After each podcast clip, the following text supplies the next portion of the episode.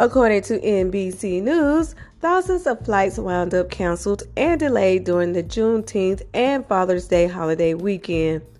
More than 2.4 million people traveled through TSA checkpoints on Friday, and airlines had canceled more than 1,100 flights by early Friday afternoon. More than 6,300 flights were delayed within, into, or leaving the U.S. on Saturday, and 859 flights were canceled. As of Sunday morning, more than a thousand flights within, into, or leaving the U.S. had been delayed, and more than 700 flights had been canceled.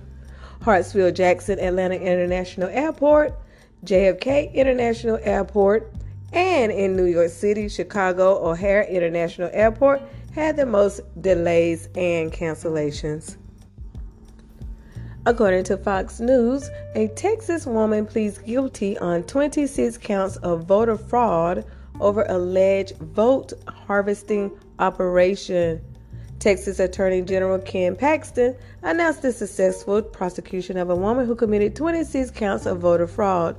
Monica Mendez pleaded guilty to 26 felony counts of voter fraud in Victoria County, Texas, including three counts of illegal voting, eight counts of election fraud, seven counts of assisting a voter to submit a ballot by mail, and eight counts of unlawful possession of a mail ballot.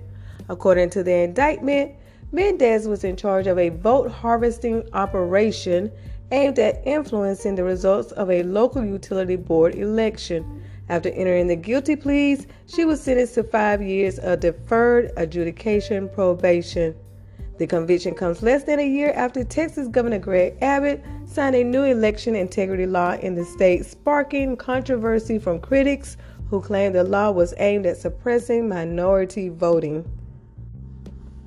Now, this is a really sad case out of Colorado.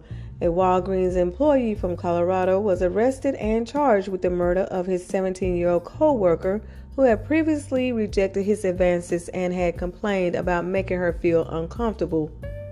Joshua Johnson, 28, was detained on June 12 by state troopers about 100 miles outside Colorado Springs. On June 12, a day after Riley Whitelaw's body was discovered in the break room of a Walgreens where they both worked. Johnson has been charged with one count of first degree murder.